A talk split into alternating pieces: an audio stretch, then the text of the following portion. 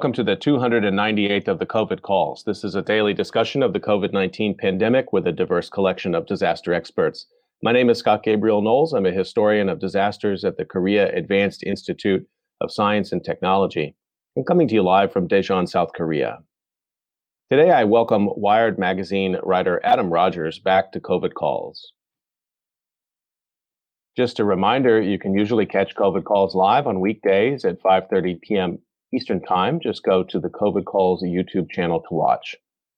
You can hear COVID Calls anytime, recorded as podcasts on Spotify, iTunes, Podbean, or anywhere you get podcasts. You can also keep up with COVID Calls via Twitter using the handle at US of Disaster or at COVID Calls. Please help spread the word and send suggestions for future guests and future topics.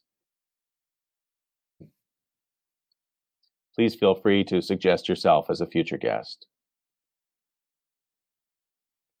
As of today, June 24th, 2021, there are 3,892,782 deaths globally from COVID 19. That's according to the Johns Hopkins University Coronavirus Resource Center. Brazil reports 507,109 deaths from COVID 19, and right now India is reporting 391,981 deaths from COVID 19 officially, though there is grave concern that that number is far too low.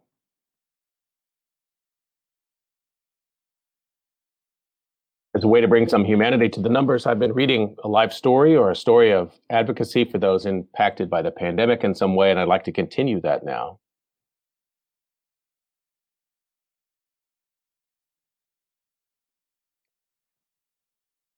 This is the obituary of Rajendra Kapila was written by Sanjeet Bagchi and appeared in the Lancet Infectious Diseases.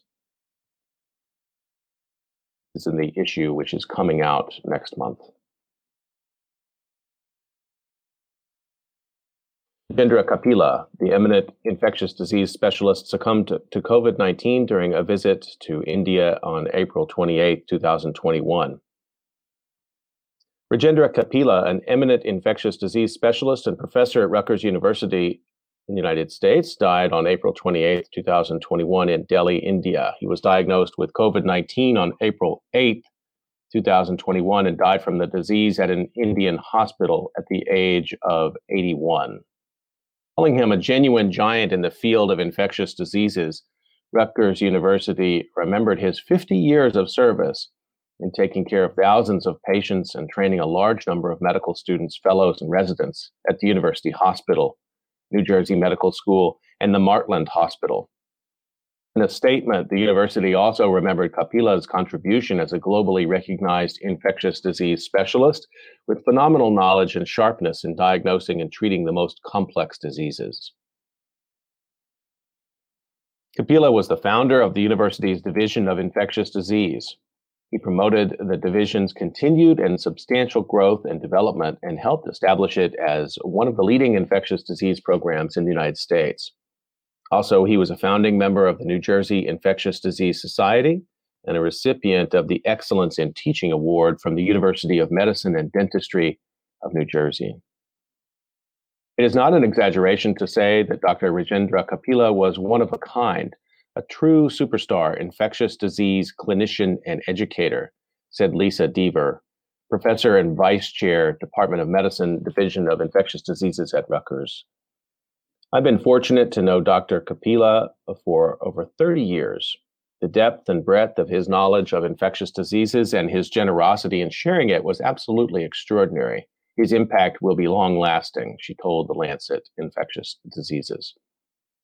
About Kapila, Dever pointed out that he was the first and last person to go to for advice on difficult infectious disease problems. He literally taught thousands of students, residents, and fellows at the bedside and in teaching conferences and lectures.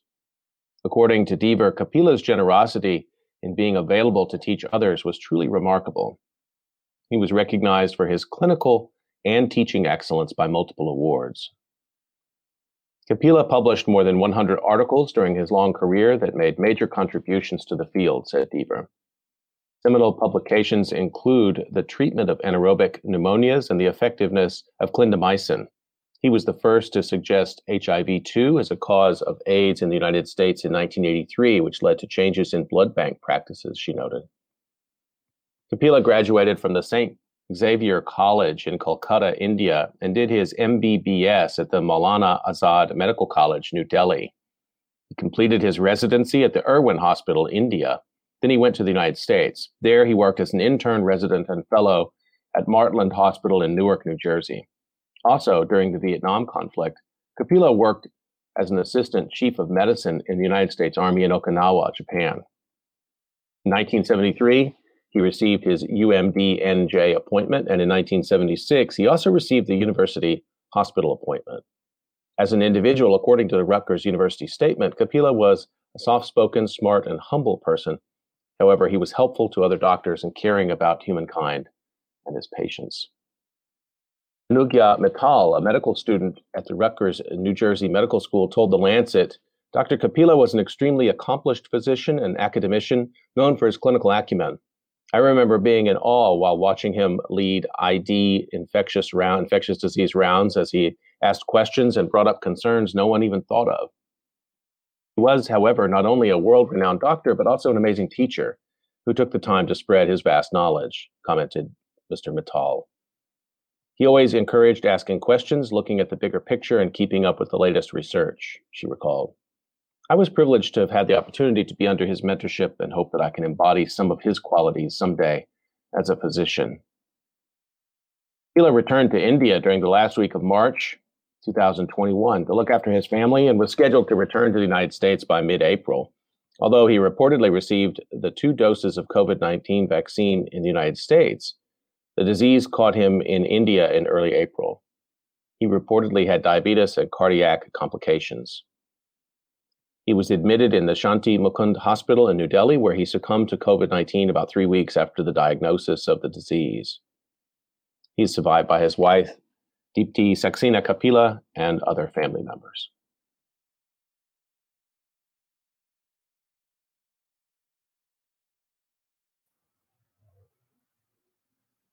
Okay, I'd like to turn to the conversation for today, and I'm really happy to bring Adam Rogers back to COVID calls. Let me introduce him. Adam Rogers writes about science for Wired Magazine. Before coming to Wired, he was a Knight Science Journalism Fellow at MIT and a reporter for Newsweek. He's the author of the New York Times science bestseller Proof, The Science of Booze. And we're going to talk a lot about the many different articles that Adam Rogers has put up related to COVID and the strange world of COVID statistics and vaccines and anything else that comes to mind in our conversation. I'm really glad to bring you back. Adam, it's good to see you. Hi, Scott. How are you? I'm doing well, and uh, just like to, you know, for the record, I usually ask people where they're calling from and how the pandemic is looking there, and it will be very interesting to compare this to the last time I asked you that question, which was in March of 2020. So, where are you, and how's it looking? Uh, well, I'm in Berkeley, uh, in the California Bay Area, uh, and where it is looking uh, astonishingly and from the global perspective that you just laid out at the top of the show, uncharacteristically good. Um, you know, I, I uh, it's a digression. I'm sorry uh, to do this already. Um, I grew up in Los Angeles, and uh, I lived on the in the Northeast on the Acela corridor in the United States, in, in Boston and Washington and in New York for about a decade, and then came back to California. And the thing that um, Californians and, and, people who think about cities and policy in the United States often will argue about is whether California is a place that presages the future of the rest of the country or whether it's sui generis, whether it's just so weird that you can't really draw any conclusions about uh, the rest of the United States from what happens in California. And I, you know, here we are again. Like uh, there's the, the in northern in, in, in San Francisco in the Bay Area, the vaccination rate is like pushing up 70 up against 70% for mm-hmm. like both doses if you right. get one of those. The the numbers of cases and deaths are very very very low. The um, people are still despite that many wearing masks when they're indoors in public in public places around other people and not yelling at each other when they do that. Um, it just uh, you know it, it's it's i feel kind of spoiled. Um, i have a uh, I, uh, one of my children is under 12, will turn 12 this summer, and so hasn't got vaccinated yet. And I'm I'm keenly aware that it's safer for my kid to be around um, in where we live now than to travel anywhere else, um, even in, in most parts of California. So uh, on the one hand, it's terrific, but I but I'm really but I can hear how different it is in other places. In other places in my own state, much less. In the rest of the country, much less in the rest of the world. I think it's not a digression. I think it's a really interesting topic, and I'm glad you brought it up because when we talked last time, you were describing a situation of lockdown there that much of the country had not entered. That some parts of the country wouldn't enter until much later in the spring, if if at all. Unfortunately, some parts, some governors decided never to do it. But you were really giving a sort of a postcard from the future for many of us when we when we talked. And so, I think it is a a great question. And to put it in that perspective, I don't know, does it sharpen the question at all? Uh, for sure, uh, and and um, California was one of the first places. The Bay Area was one of the first places in California to say close it down. People need to go home, and and you know, did we figure out the the way to do that the most safely and the, and the healthiest for everybody, in the way that accounted for the inequalities that the pandemic has revealed in the United States and the rest of the world? I mean, obviously, like it wasn't perfect by any stretch, but you know, I, I remember reporting about this at the time. Every every study of previous pandemics and previous outbreaks said the earlier and the harder you close, the sooner and the better you can open.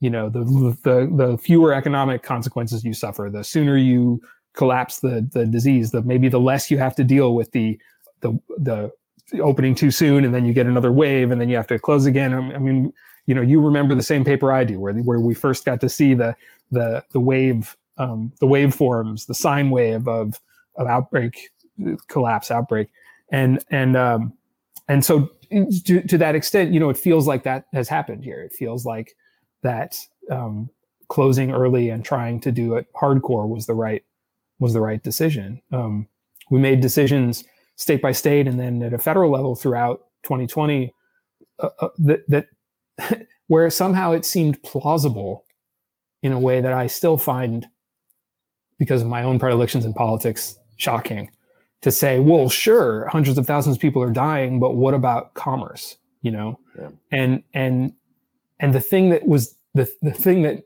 still astonishes me, and will I suppose continues to astonish me, is not that that was even seen as parallel, but that it was a false choice anyway.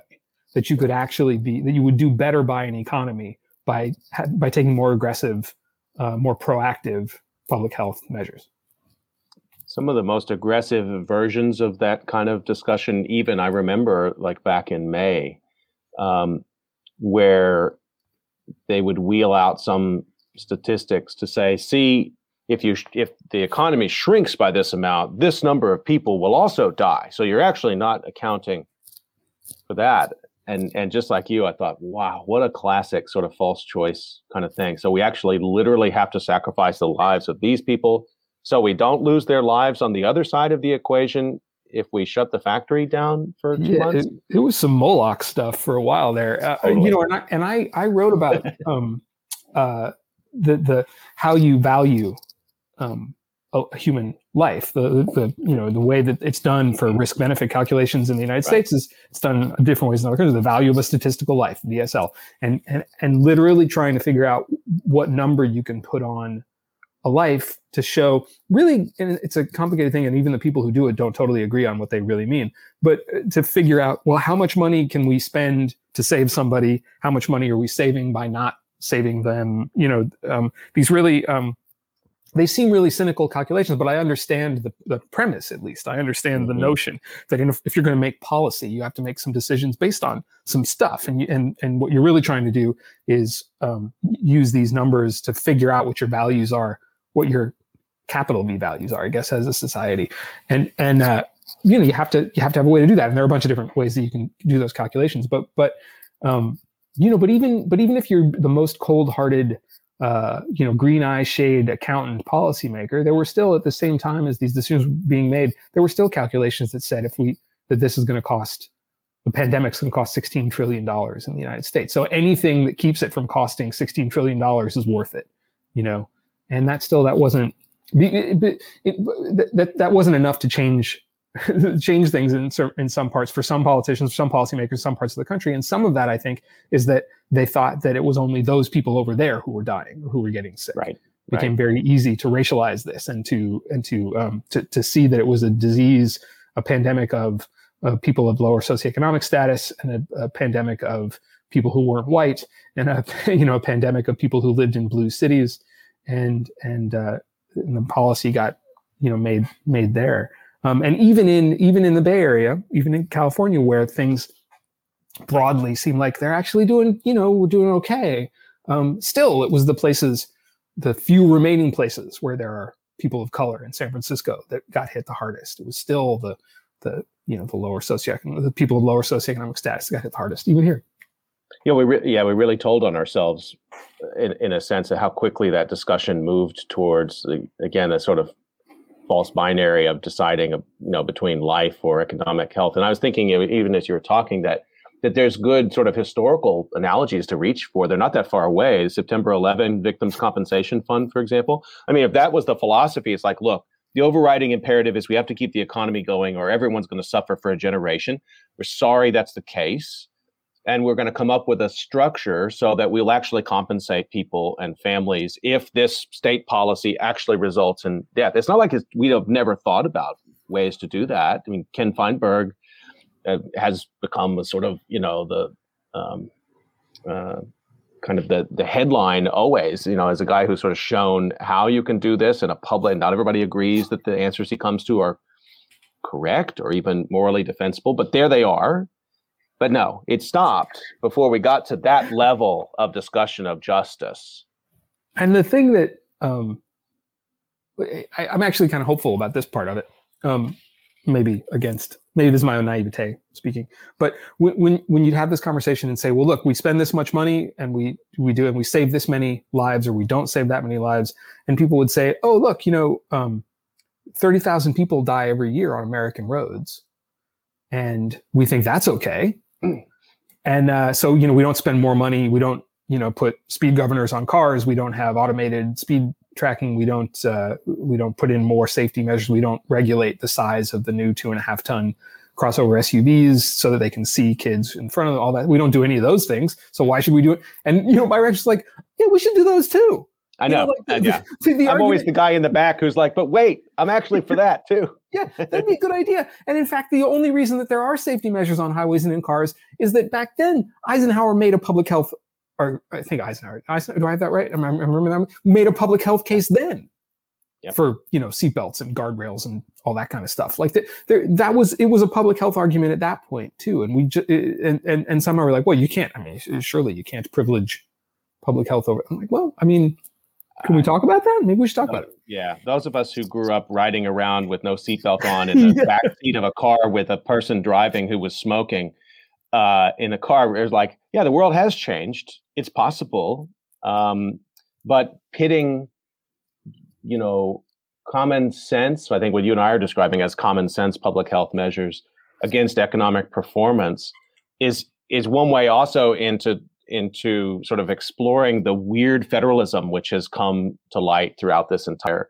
process too. And what I mean by that is like um, at the story after story comparing Florida and California. Just to come back to this, it's like yeah, see, like like COVID has once again showed us the unique, you know, genius of the founders and the creating of you know federalism as a structure where the laboratory of democracy is at. And I, and I like and I, I'll go down the road with you on those discussions, but we have to take an honest look at how states have actually handled it. I mean, so I sort of wonder what you think about the Florida v. California uh, comparisons because some people do that as a proxy. They're like, see, the system like Gavin Newsom versus Ron DeSantis. This is like a future governor, you know, governors, future presidential aspirants. So let's look at these two states, and that'll tell us actually which America is the America that we should follow. And they took very different approaches to lockdown, for example. Right. I mean, my understanding is that the raw numbers are more in California's favor. Maybe, maybe I may not have seen them in the last whatever little while. Unless they've changed in the last two weeks, it's it's on California side. Uh, and I, um, yeah, and I mean, you know, Miami's about to be underwater, um, and they're not really doing much about that either. Uh, whereas I suppose California could use some of that water, and maybe California. Like I'm just thinking about the other kind of public health, public policy, commerce decision kinds of things that both that both states do. Um, you know, I, I how much the uh, vaccine rates are higher here than in Florida. You know, in Florida, the that that sort of the equation of personal freedom with um, the ability to not have public health rules at all um, and to sort of roll them back. Like, you know, the, these are just sort of these are not communitary, commun, and community minded decisions.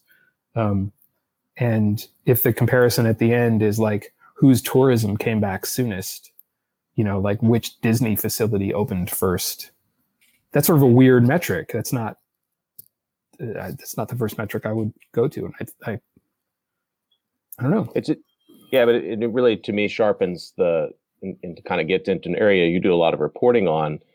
A lot of times people have seemed to want to have that discussion based in in a sort of statistical discussion. Like, let's get the data and we'll actually tell you which was the best public policy to follow. Lockdown for many months with intermittent openings and re-lockdown while we're following public health data, or the DeSantis model, which is we were not going to lock down.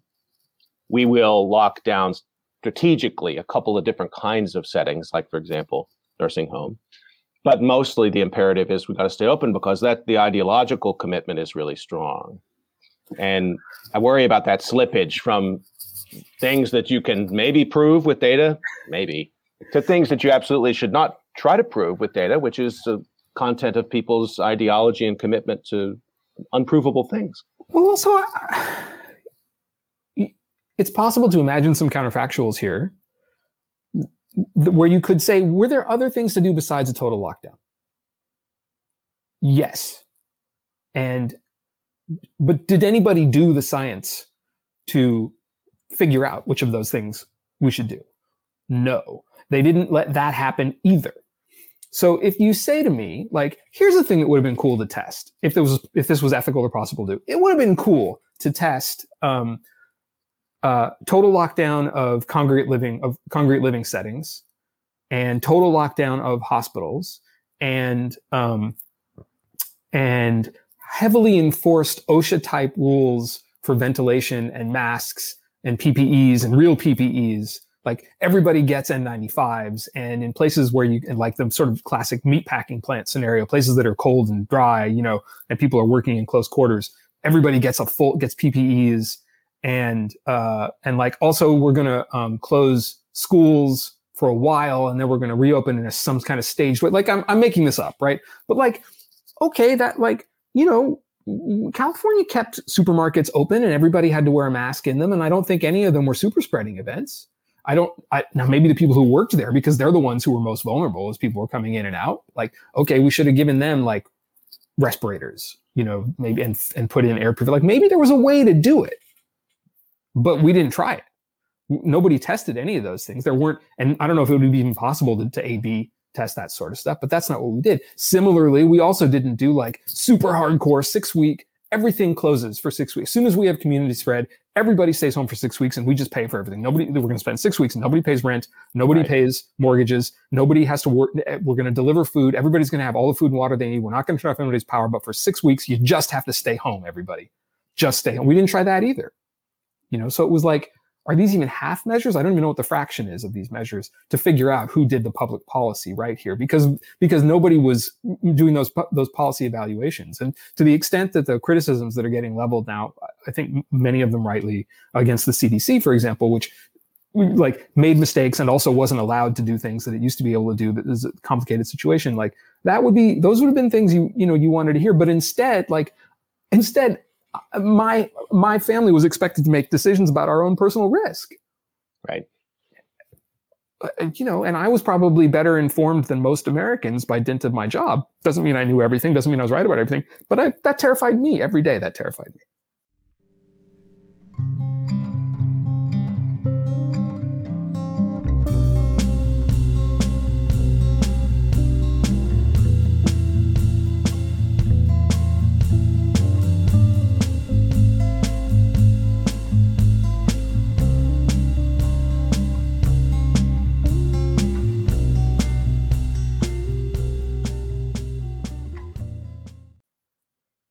Just a quick reminder you're listening to COVID Calls. I'm talking to Adam Rogers, uh, writer for Wired Magazine, and that we got off and running uh, here fast. And I really appreciate that and was looking forward to that uh, aspect of talking to you. I, I wanted to circle back to something um, which uh, I've been asking guests who are based in North America if they wouldn't mind sharing their strongest memory of associate or association over the last 17 months. And, uh, and particularly as a person who, I mean, you're helping shape the narrative in your, in your reporting.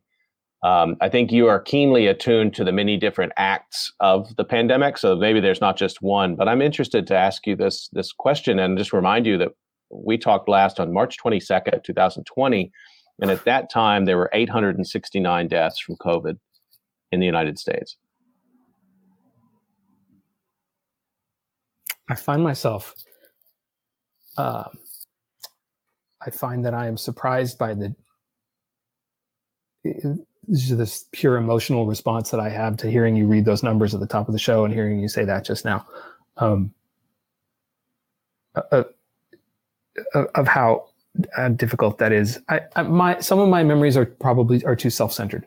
You know, I was, I was very fortunate through this as a, as a matter of personal privilege as a knowledge worker. I, I went home you know, I sat in front of my computer and my screen. I didn't, I was not as at as much risk as many people were. And um, so my memories tend to are going to be small bore. I don't have any of the real apocalyptic stuff in my head because I, I I avoided it. I have a couple of little little things. When we, I was also on the on the group in my office that was trying to make decisions about what we were going to do in the office well, not just you know not the reporting part, the editorial part, but uh, with a couple of managers and me because I was covering the covering the thing for science in early 2020, and and so you know we had the meeting where where I finally said I I I am sorry to sound like the character in the movies that all of us go see all the time who always says this kind of thing, but you need to send everybody home.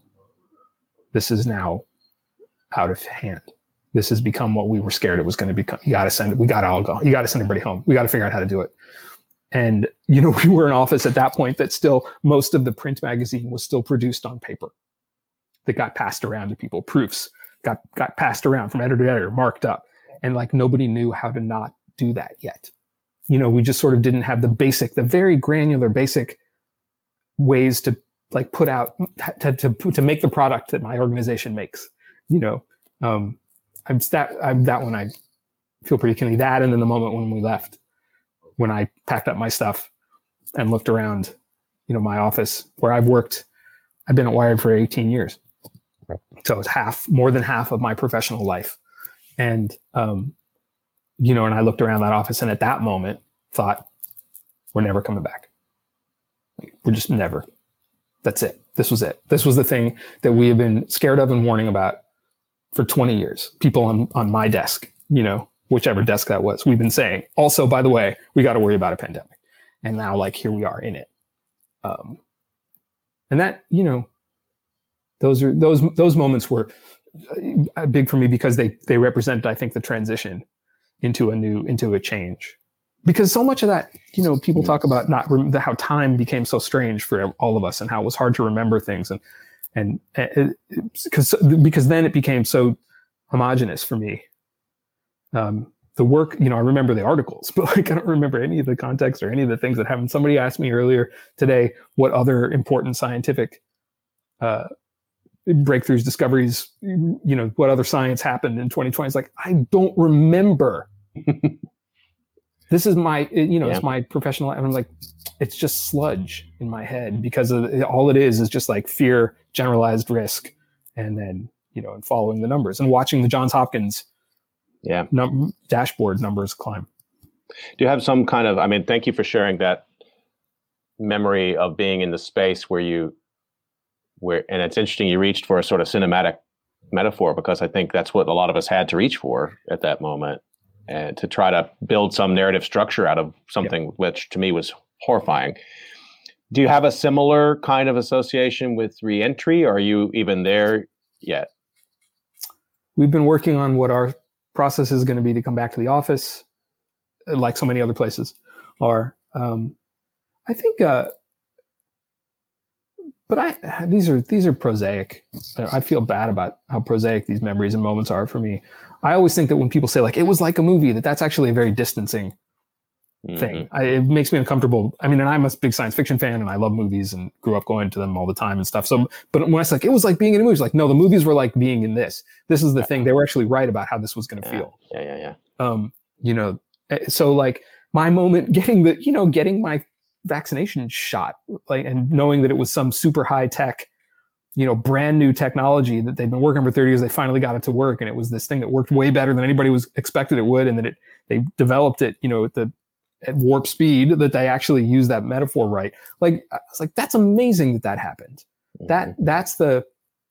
I was doing a thing on on on among the dumb recurring jokes I do on social media. One of them was like t- today's most cyberpunk moment because um, it was stuff like you know what the Hong Kong protests looked like before that came to where they're at now, right. and and the but the the thing of like, I just got in my shoulder an injection of like a genetically engineered, you know, the of you know encapsulated in uh, with synthetic bases in the in the mRNA, encapsulated in a nanolipid bubble. And for me, because I'm just old enough, got that shot right below my smallpox vaccination scar, and thought, well, that's I mean, what that's like that world. Paolo Bacigalupi, the science fiction writer, um, who mostly who's mostly written about a post climate climatically apocalyptic world. Um, but in the, in his worlds in his books there's still a lot of real incredible technologies amazing futuristic stuff. And i asked him about that once and he said oh we'll always be clever monkeys.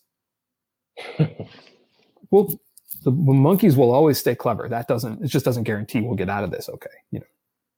Adam you're the first person i've heard describe uh, this idea of a sort of human geography of the history of vaccination and the placement of that's the first time I've heard that that described that way. That's really it's really provocative to think of that sort of mapping out a history literally in the spot on your arm where you had one generation of fear and response and then this one they're having now and, and i really appreciate that juxtaposition too where what we were describing earlier really the depths of cravenness and the degree to which misery can be weaponized for political gain alongside this other experience which i think we have to be honest about which is just astounding what can be accomplished to save lives millions of lives ultimately probably um, and it did it wasn't a one year it was like you said it's a long it was a longer path than people realized but mm-hmm. the fact that it could come to fruition so quickly um, I think it's we've got to spend a lot more time just sort of appreciating how that process came about as well, and that's something you've been writing writing about. Maybe we can. There's a couple of things I want to make sure we get to, um, but maybe we can take them in a slightly different order. I want I want to talk about lab leak uh, theory with you, but but since we're on vaccination, um, and you've been following it very closely, what are some of the things that? So you wrote about the vaccine trials. Uh, you've covered that very closely. You've also been writing about vaccine hesitancy and the problem of understanding the statistical world of vaccine efficacy. I don't know. I, let's talk about some of these things. Maybe pick up anywhere anywhere you'd like um, in terms of you know what's been taking up your mental space on trying to explain the world of mRNA and and COVID vax.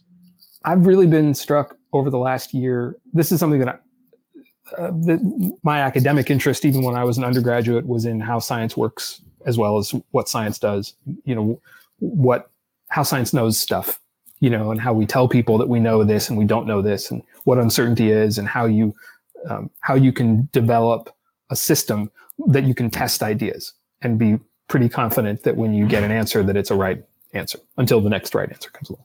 And and I really so I was already predisposed to um, be thinking along those lines when when I started covering COVID. And the the the different the reason I bring this up is the difference between the way the vaccine trials went and the way drug trials, therapeutic trials, have gone, um, especially in the United States, uh, because because it, because it's a virus. There were no drugs available. It was a new virus, obviously, and antivirals are a real problem. They're hard to make and they don't really work that well. So the so all eyes turned toward repurposing other drugs at the very beginning of the of the pandemic. Um, which led to you know what I thought were reasonable optimism about convalescent plasma, hopes for monoclonal antibodies, um, the the idea that hydroxychloroquine was going to be useful, which had potential, but then petered out very quickly, I think, but then still kept in the public attention for a lot of different reasons.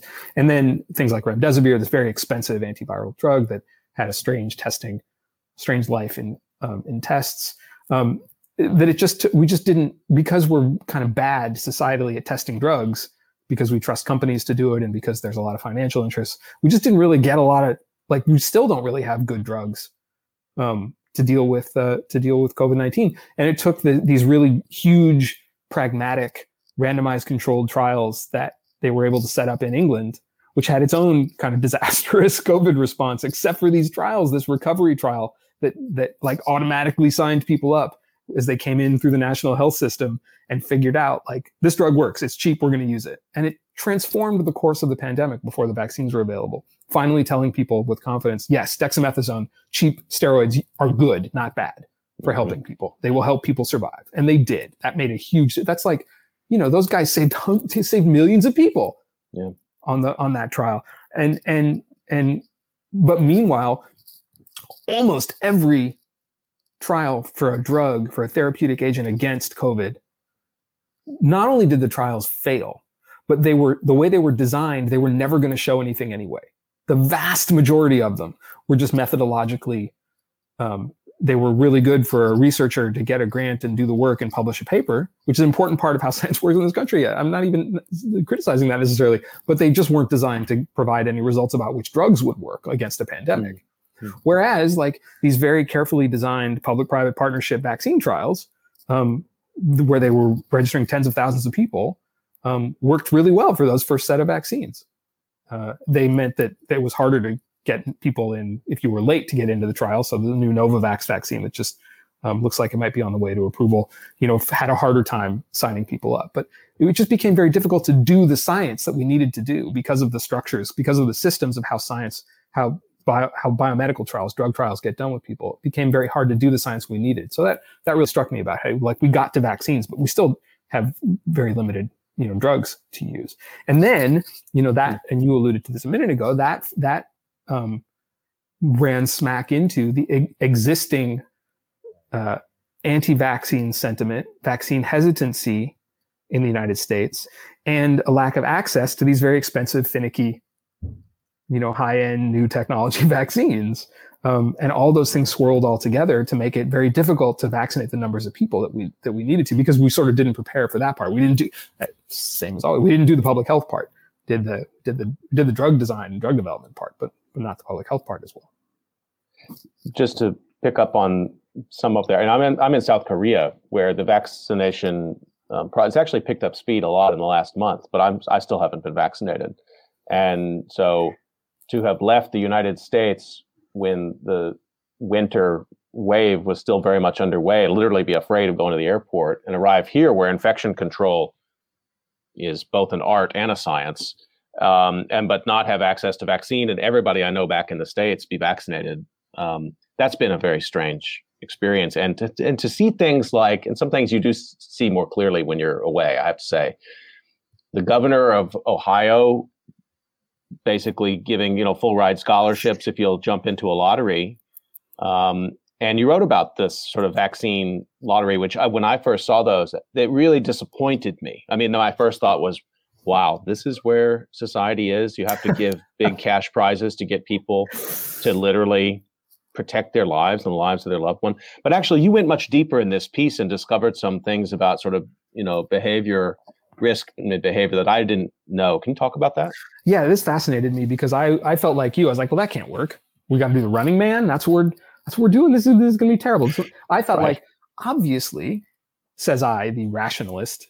What you really want to do is just tell people if you come in and get vaccinated, we'll give you fifty bucks.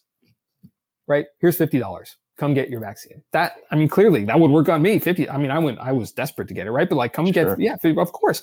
And and like, take, keeping in mind saying like, okay, look, you know, there's this group of people who are anti-vaccine and they're never going to come in and get vaccinated. And there's the but and there's a group of people who are you know who have some very reasonable hesitancy to get to engage with the the federal biomedical establishment. You know, in, in the United States, black people have you know, time and time again been the been, been victimized by unethical biomedical practices. Um, and so you like, yeah, I, I get it. there's a there's some reasons to dis- distrust this, but then there's these other groups of people who like maybe you could convince them just if you can get them off the dime. And it it turns out that in in behavioral economics, they've been thinking about this kind of problem a lot is how do you get people to do a thing that's good societally that you want them to do from a policy reason but they just kind of won't because it's a little bit of a pain in the tuchus essentially.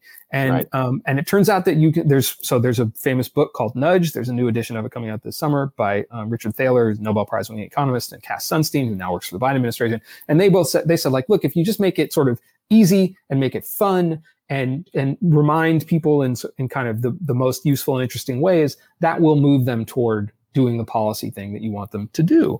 And and so i talked to thaler about this and he said like this is the make it fun thing. People um, you know a, a, a, a hyper rationalist university of chicago economist would never buy a lottery ticket because it's not even worth the paper it's printed on but people normal humans overvalue that ticket because of the possibility of a life changing prize at the other end of it. And at which point, you know, I, again, the rationalist who'd been covering this for a while, says, like, isn't the life changing prize not getting a deadly pandemic right, disease? Right. Right. The answer is no, because people don't don't calculate their own risk that way. People people think about their future as being more like they think bad things aren't going to happen and right. good things are. Um, it's one of the reasons it's hard to get people to buy insurance. It's hard to get people to save for their retirement. Hard to do all these things. That if you do nudge things, if you kind of play, it, it's one iteration of this sort of thinks of this is a gamification thing too, is making it into a game. You can actually make them save more if you say we're going to give a thousand dollars to the person who saves to, to one person who saves this much over the next year. And one of the people who invented that idea for banking was the main consultant on Oregon's um, mm-hmm. vaccine lottery. Uh, and so the, the the and and when they tried it in Ohio, they they had at least initially they had a lot of success. It's not clear whether it was a success that they wanted. Now they didn't. Most places in the U.S. haven't seen the N-shaped curve that they were hoping for a vaccine right. uptake. Um, but in at least in Ohio, it did for the first couple weeks. It, it showed a lot of success, and they also got a lot of free media for it. So they didn't the amount of money that they spent on giving away, you know, five million dollars worth of prizes. They got like five times that money in terms of how much airtime they had for giving for giving people vaccinations and telling people to come in. And I'll say too, the funniest thing to me about funny, um, I don't mean funny. I don't mean funny, haha. I mean funny. I'm crying inside.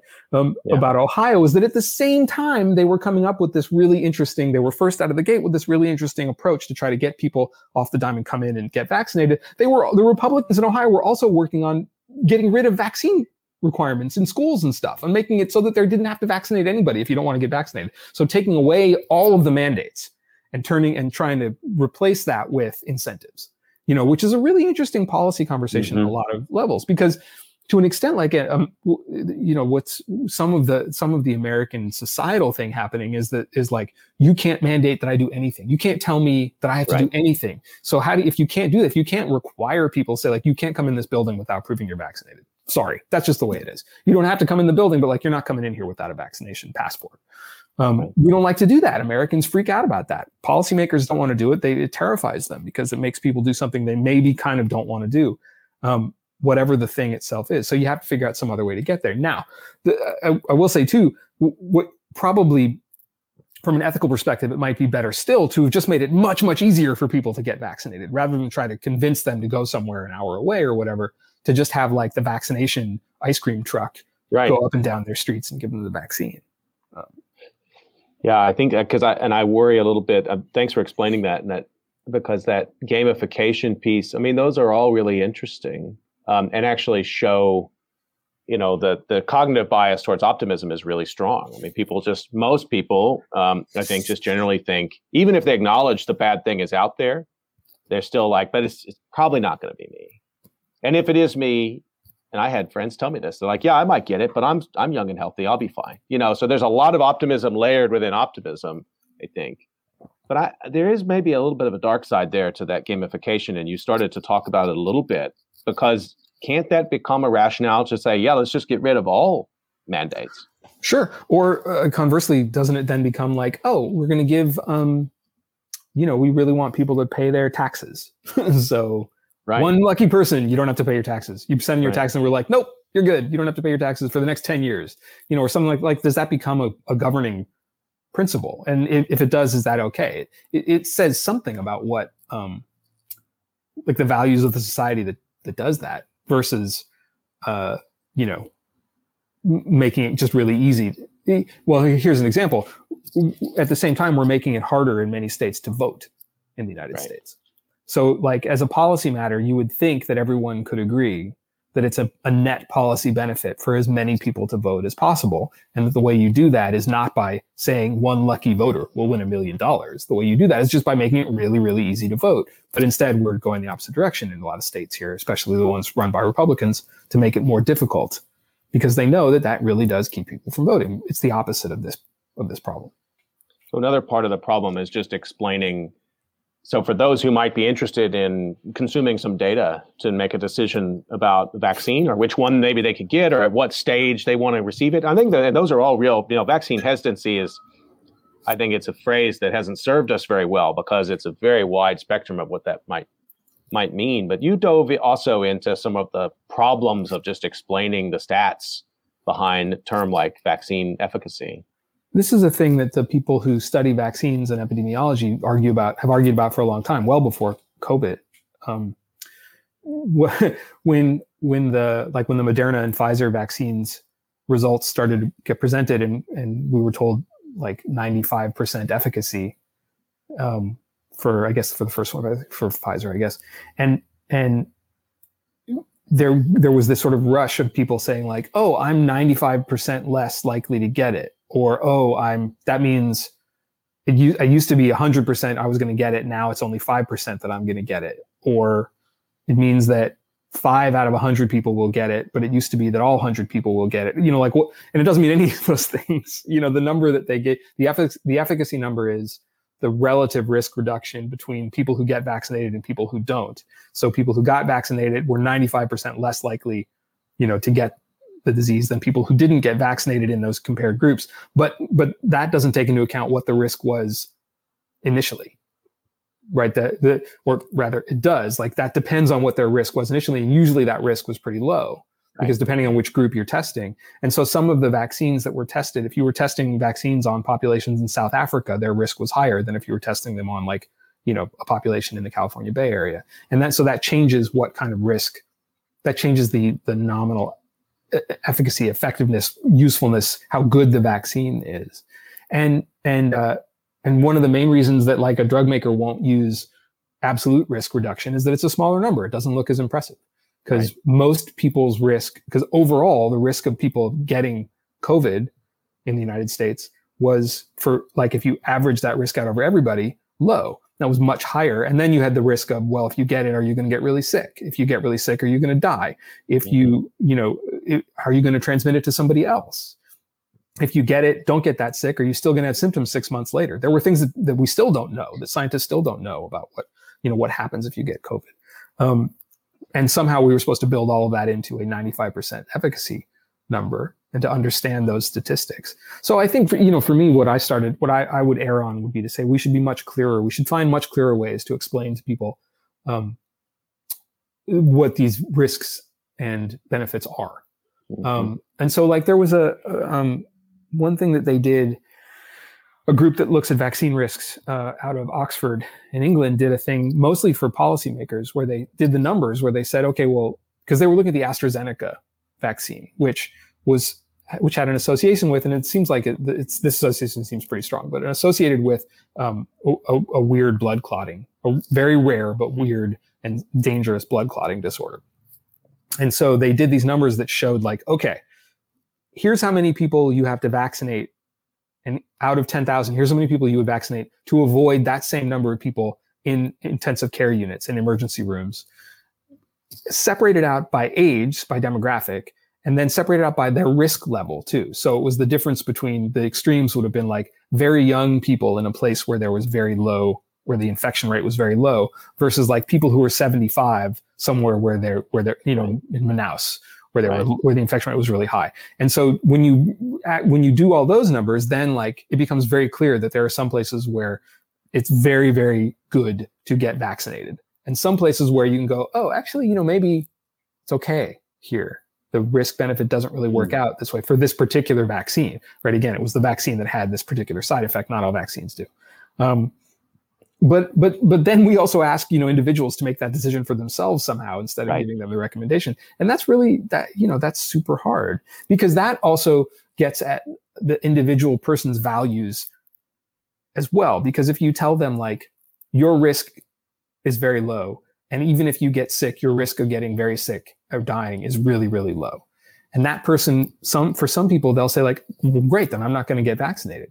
And you say oh no no wait sorry i didn't but i should have said even if that's true you can still infect other people. Right. And then you know okay well what then does that person say next? Does that person then say oh yeah that well good point that'd be terrible i don't want to do that. Or like yes i have an immune compromised person in my household so i should do that. Or do they say not my table you know? I mean it just speaks to the the the kinds of conversations i know are going on in public health offices around the world and in united states to try to pick up every aspect of what you were just talking about and have a communication strategy for uh, different kinds of users i mean to give a sort of you know 95% effective and I understand why you would want to, you know, kind of use those numbers, and they seem to translate well, you know, to different kinds of populations. But I'm interested at that other, that absolute risk reduction. To say that you have a low likelihood of something happening, and that it's going to change your risk level, which was already low, to slightly lower. I, that that should be a valuable piece of information to people, though. I think, and I and I wonder, like, why it isn't. And again, I'm a weird control group here because like I'm hyper vigilant about this kind of stuff. But I, I wish we could. I'd like to know more about how we get to where we can talk to people about those things and have them value it because this entire episode has been a black swan event and it's real. And I, I also, what I don't know how to, um, what I don't know how to do, I, I really don't. I'm at a loss about this. Is to say, okay, well, I, I am, let us pretend, the CEO of a, no, I can make it more concrete. I run Houston Methodist Hospital System. So then I say, like, you know what? Your personal values are not at issue to me here. Everyone gets vaccinated here because otherwise other people are going to die. People who don't get to make that choice are more at risk of death. And I can't allow that because I work in a hospital. And so if you don't want to get vaccinated, no hard feelings, but you can't work here. You know, or like you can't come into the office. You know, where uh, the, my, you know, c- can you say that? Yeah, legally you probably can, but people are people don't want to do because the values are there's the that community value, and obviously you don't want you know you don't want COVID in your space at all. But there is an infringement on on an individual liberty there, I guess. I, uh, you know, after every major public health catastrophe of the past several centuries, actually, now that I'm thinking about it, public health laws get strengthened in Europe and in the United States for sure. Um, to the point where like you're allowed to quarantine people against their will for measles and stuff. You know, that's just that's legal. You're allowed to do that. After this public health catastrophe, there are places that are weakening public health laws.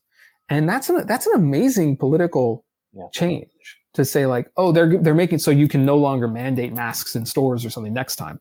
And and it seems pretty clear to me that um, you know one of the things that I come away from the last year thinking about is that a, a, virus doesn't a virus doesn't want anything, right? A virus is just a little bubble of genetic material. All it wants, all it does is make more of itself.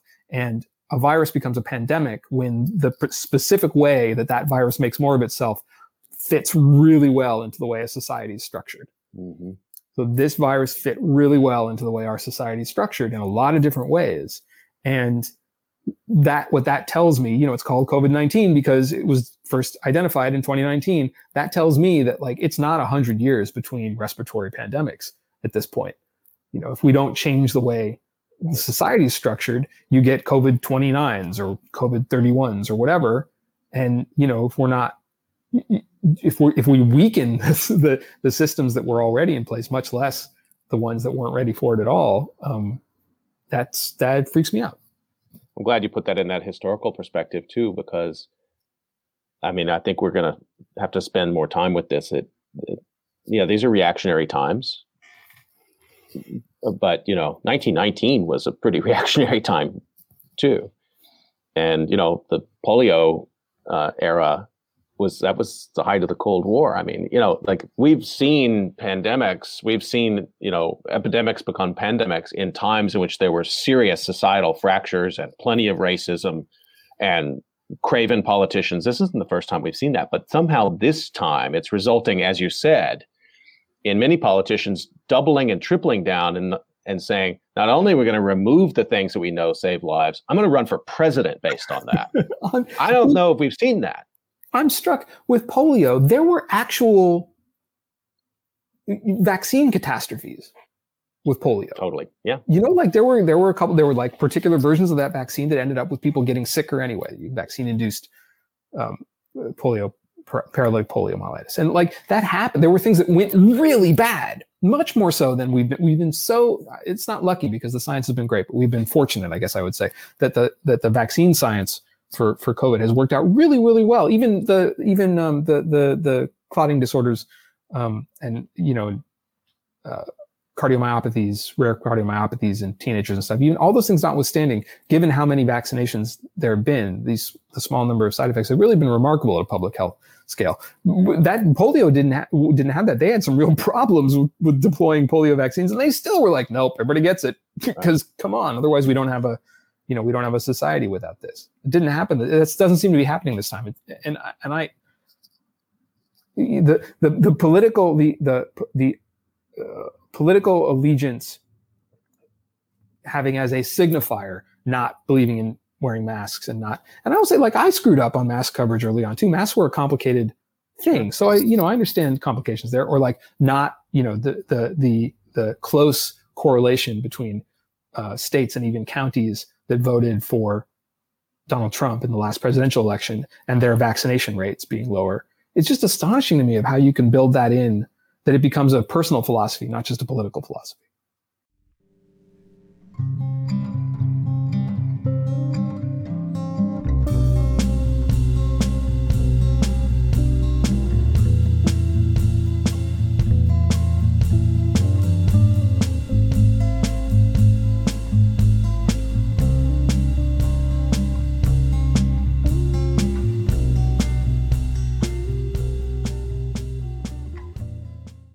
Just a quick reminder that you're listening to COVID Calls. I'm talking to Wired Magazine reporter Adam Rogers today, and um, we're actually we're almost up on time. I don't know how much more time you have, Adam. I did want to talk about lab leak theory. Are you okay to, to stick yeah, around? Yeah, no, let's do it. unless as soon as I become boring, you should shuffle me no, off. Are you kidding? No, I intended to start with that, but I can, I'm kind of glad that we kept it a little bit because we might have filled up 40 minutes just about that. But I, I want uh, you wrote a great piece um, among your articles, um, all of which I enjoy, but this one really hit the zeitgeist. The COVID 19 lab leak theory is a tale of weaponized uncertainty, is the title. I'm just going to read a couple sentences from it, set it up. You wrote If the virus that causes COVID 19 didn't jump from animals to people, where did it come from? Was it an animal virus that scientists collected for study and then accidentally released? Worse, did scientists do so called gain of function research on a natural virus, making it more likely to pandemicize and then accidentally release it? Or even worse than that, did they try to make a bioweapon that got out accidentally? And the most worst, did they intentionally release a bioweapon? The truest answer is probably not, but maybe. That was the many different, you know, sort of aspects of lab leak theory compressed into the best paragraph I've read. Um, that sort of this bouillon cube um, that we have to kind of dissolve a little bit and try to take the different pieces of it. So eh, start anywhere you'd like, but I'd like to understand it, the theory,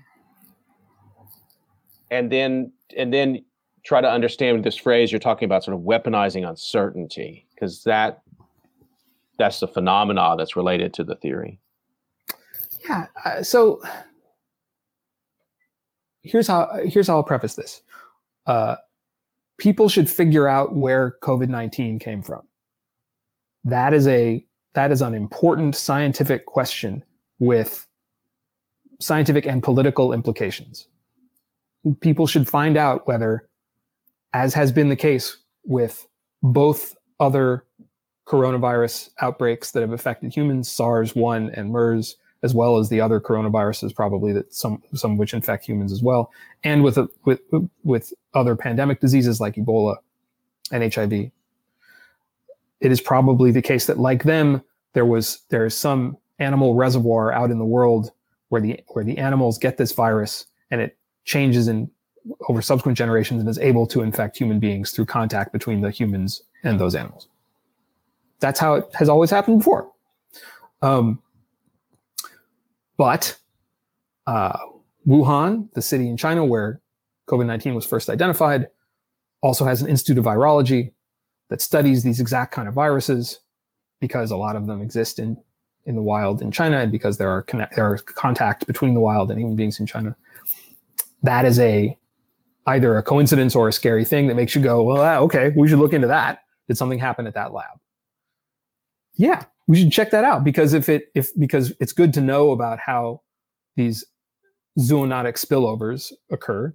That's from an animal to a, a per, to a human being, and it would be good to know whether lab safety needs to be improved around the world.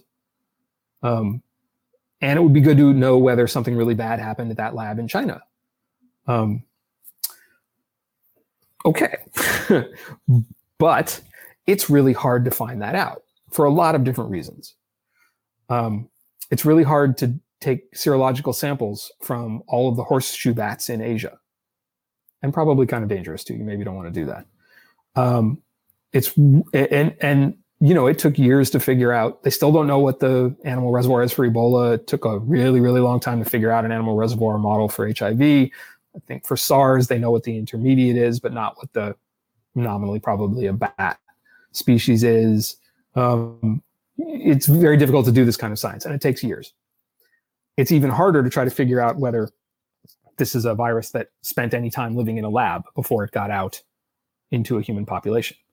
Um, you could hope, for example, that there were there is a serological library of timed samples of everybody who worked at the Wuhan Institute of Virology that you could then look at and see if you could find antibodies to SARS-CoV-2 as we understand it today. Now, there could also be cross-reactivity to other coronaviruses, which they were also studying in that lab. So that wouldn't be certain, but it would be interesting. You could do timed serology with every every hospital in Wuhan, let's say, and try to figure out like, oh, okay, well, were hospitals seeing cases before this? Like there was some, there's some intelligence that says it's, and nobody really knows if this even really happened, but there's some intelligence that says a few researchers who worked at the Wuhan Institute of Virology got so sick with something that had coronavirus like symptoms that they had to go to the hospital.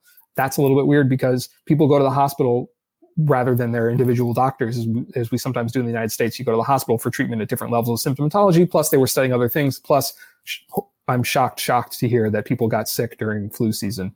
Um, you know, in a place of work. So it's hard to know what to make of that. But yeah, you should follow that up, sure. Or follow up the people who got sick from the cave where they were studying bat virus or something. You know, right. figure out what what the so you could try to figure out what the molecular biological distances, the evolutionary distances between the early samples and the ones that now have been just recently in a paper reconstructed that were deleted from a gene bank right. um, sequences to see if they're intermediate between the generations between a, a, distant relative of a bat virus and the virus that we see in human beings. You could try to do you could try to do the epidemiology, I suppose, of people who were the original cases, the index cases in, in Wuhan. That's super hard because first, Wuhan is a mega city and has like giant train stations and a lot of highways and an international airport.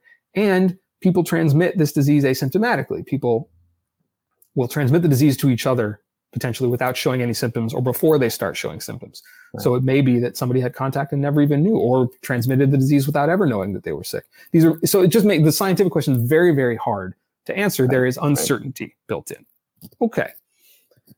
Then there is also uh, when I said that, that this was a case of weaponized uncertainty, as has been the case with other scientific questions of political import, like climate change or uh, safety measures in automobiles, like we were talking about on sure. the road, mm-hmm. or tobacco, secondhand smoke, or smoking cigarettes. Um, scientists will say, especially in the early days of studying these questions, that they're they're not sure. They're pretty sure. You know, that's what statistics are for. That you can have confidence intervals and you can say like, this is you know within a certain range. We think it's probably this. Right. And in almost every other sphere of, of political life, certainly in the United States, saying I'm not sure means probably it's a chance there's something else, or it means that you're lying, or it means that you're evading, or it means that you don't really know. And so we shouldn't really make any policy decisions based on what you're saying. And if you're especially motivated to be on the other side of whatever the scientific question is that you're trying to deal with, if you have a company that's making a lot of money doing something, or if you're accruing a lot of political power by saying it's the other thing, then you can use that. And, and and people do time and again. That's what's happened in this country. And so, so you end up with with the idea of the lab leak. You end up with a very important scientific question that should be answered. Right. Where did COVID nineteen come from? And you end up with scientists saying, we still haven't answered that. You really do need to go answer that. And in fact, we're not happy with the way the WHO has tried to answer this. And it really does seem like the, the Chinese, uh, especially at this lab, aren't telling us everything. That seems weird, doesn't it? It's like, yeah, that does seem weird. We should deal with that. But you also have people who are approaching this from the at the at the extremes from a perspective of disinformation, of trying to make it right. seem like um, that that sometimes uh, unforced errors or good faith dumbassedness or mistakes or stuff that actually does look circumstantially like a problem is actually evidence of a deeper conspiracy. Um, and it's hard to separate those things. Almost, almost impossible to separate those things. So, uh, in that regard, I have a real sympathy for people who are trying to understand, um, you know, what may have gone on in the lab, and like you, and I mean, I think that's those are real important questions. What I've worried about though is that I haven't seen, I've expected more robust discussion about that part of it to then say, and what the implications of even asking that question are, are for other labs in other parts of the world. And let's really talk in, in detail about that. And to even have, you know, lab leak theory on the front page of newspapers for months, where serious people are really trying to dive into it. Um, and to to see that to to hear more about the benefits of that because the risks are the ones that you just played out which is that people who are cynical are going to use that just as they used with climate change uncertainty as a way to see see scientists disagree and until they agree we're not going to do anything we're not going to change anything. We're just going to sit back and we're going to let things go exactly the way they are because we're not going to change the world if scientists are disagreeing. And and so they're having to balance those two things. And i have a lot of sympathy for people who are basically they know they're leaving the tent flap open for that kind of conspiracy minded stuff and they're leaving it open because they have to because they're trying to get to the bottom of something. Maybe i just felt like i haven't heard them articulate strongly enough the value of getting the answer. Yeah uh, you're you're what you were what you were rightly saying is okay, but why do we want to know this? Can you tell me why we want, what will we do? When you know the answer, what will you do with that? Precisely.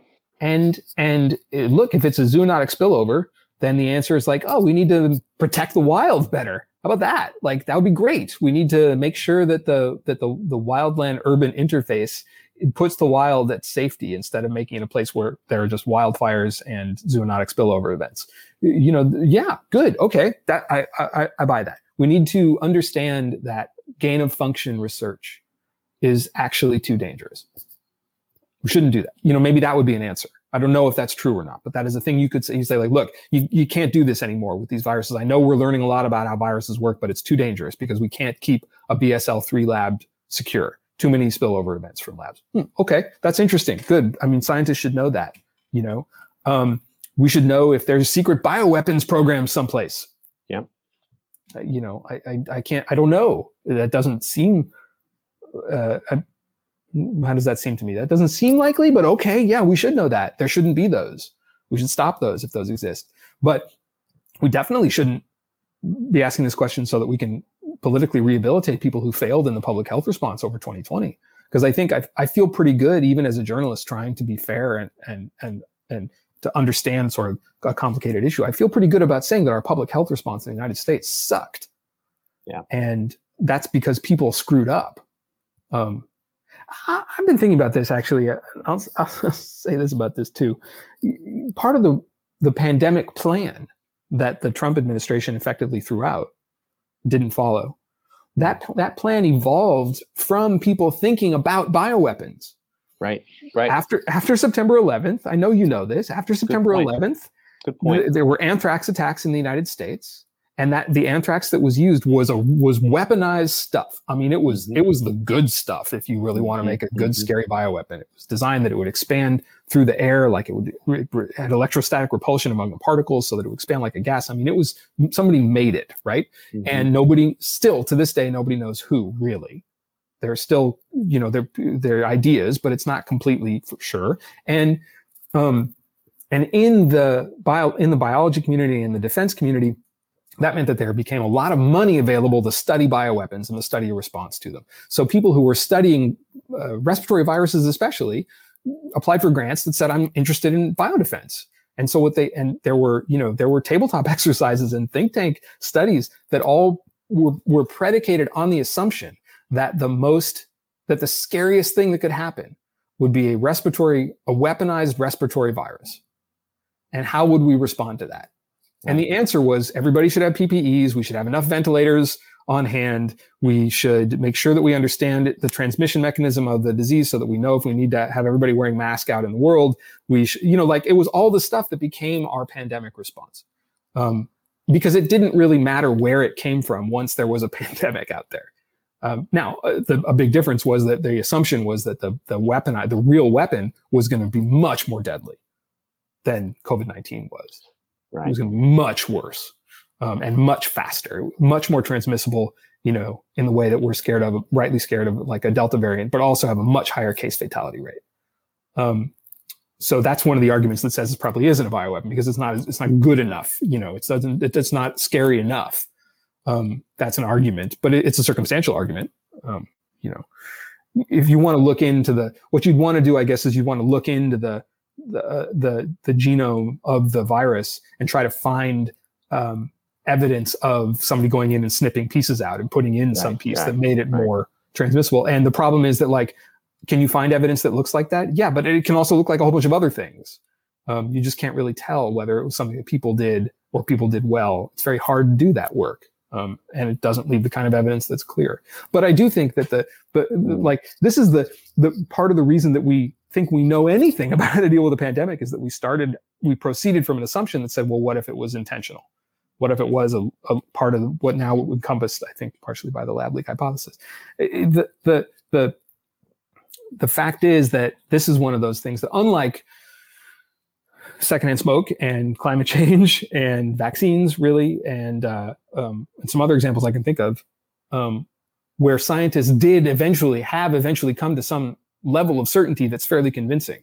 You know, they were able to make predictions about what kind of hurricane, what would happen to hurricanes if climate change got worse. And lo and behold, that is what has happened to hurricanes in North America. They were able to make predictions mm-hmm. about what droughts and wildfires would look like. And lo and behold, that is what droughts and wildfires have looked like. So you can say, like, yeah, we think we're probably actually we're super right about that whole climate change thing. And that means that that argument has now changed. That argument has now moved on to like, okay, you were probably right, but you can't really blame us for that because you're the ones who, you know, now it's personal responsibility. Why don't you all drive less? Yeah, yeah, yeah. Right. But exactly. but but this thing that but but for COVID, this lab leak thing, like it's gonna I, I think now maybe tomorrow there'll be new evidence.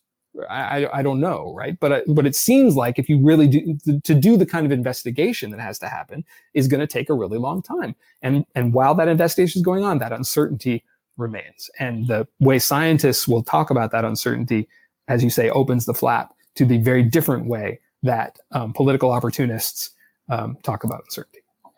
Well, that, and I think it, once again, it sort of underlines what we've been talking about throughout this entire conversation is the really high stakes for science communication and the ability for science communicators, scientists and, and science adjacent people, like even like yourself and myself, to to try to lay these things out in a way that people actually see that those stakes are really high, but that they may be ultimately worth it. I mean, I think we we do want to know the anthropogenic forcing factors of climate change. We want to know them quite specifically if we can. And we do want to know where COVID 19 originated and if a, a, lab had some role to play with that. Um, yeah, I think we want to know that too.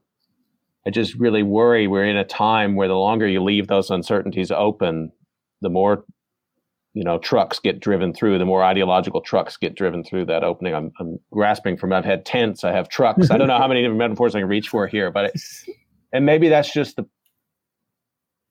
I'm a historian of science, so what I should say is there's always been that out there, and I do, and that's true. But I'm living through this moment, so this is the Right. one that This is the one that scares me. Yeah, no, right? So I'm a historian. I get to say, I know, I know it's been out there, but but this one's real, and I think it gets weaponized in ways we have not seen before, with a speed, um, and with the impact that is measurable in terms of lives lost in real time. And we've seen that with COVID. People have died in of COVID because of misinformation, and they have died by the thousands, tens of thousands or more.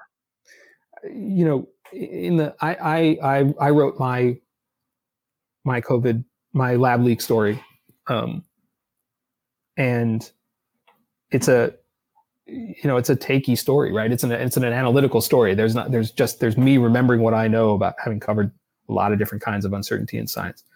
I um, there are reporters who who who went who also wrote their you know their lab leak stories and talked to scientists on who either were more kind of more or less convinced that it was either zoonotic spillover, you know, animal human spillover, or that there was a lab involved, as you say. And in writing those stories, and came down, you know, to, varying degrees, would say like it still seems that still the scientific evidence is still vastly on the side of a zoonotic spillover and not something that leaked from a lab. There may be intelligence agency kind of circumstantial evidence that says otherwise. I feel like that's more questionable, but the science still says one way. And and reporters who have said that have been roundly attacked, not just by sort of trolls on social media, but by other reporters.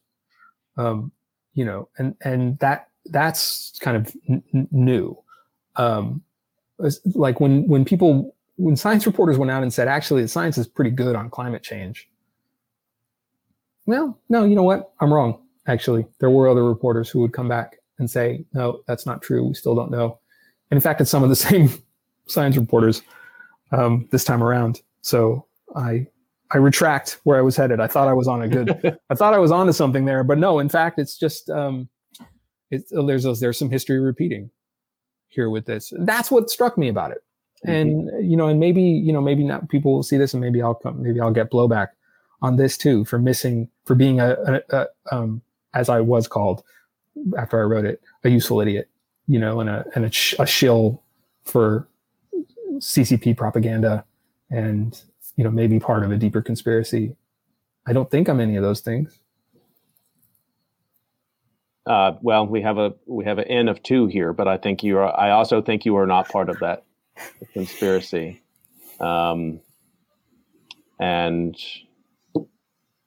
I, again, it comes back to these again sort of levels of trust, some of which are based in evidence, and some of which are just based in intuition. And the fact is, and this comes back to the vaccination trust issue. Um, if Donald Trump is at the front of a theory, I'm going to take my time with that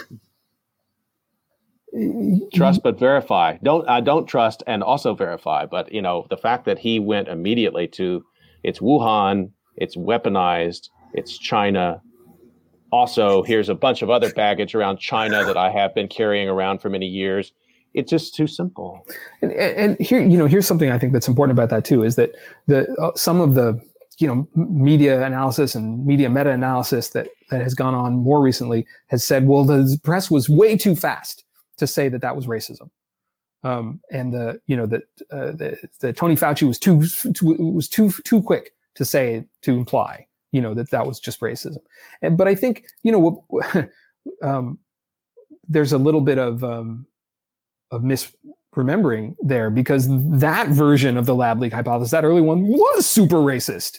That one was just a knee jerk, um, you know, inscrutable Chinese cliche stereotype thing. Yeah, it was yeah, it was a it was really freaky, you know, when he started talking about this. To have it come back around, to have the WHO come back with a report that wasn't completely satisfactory to some members of the scientific community, that's actually a different lab leak hypothesis.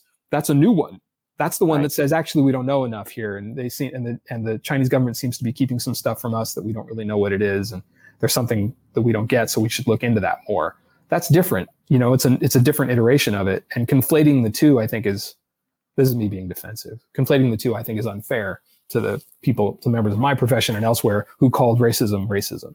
You know, I think you're right, and it also speaks to the fact there's a sort of a meta lab leak that thing that's you it's out there all the time, and it's you know Trump tapped into it, which is just like I can score points on people hating China. So I'm just going to do that for a while. And that's different from this kind of real, I think, again, good faith attempt to try to get down to the bottom of whether or not there's a real lab leak. But it all gets smashed into yeah. one big story. Oh. Yeah. So um, you've been very generous with your time, and I've taken too much of it, and you're probably on deadline. But um, it's been a real pleasure to talk with you. And um, just on the way out, maybe you can just give a little teaser, like one or two themes that you think you're going to be following for the rest of the year.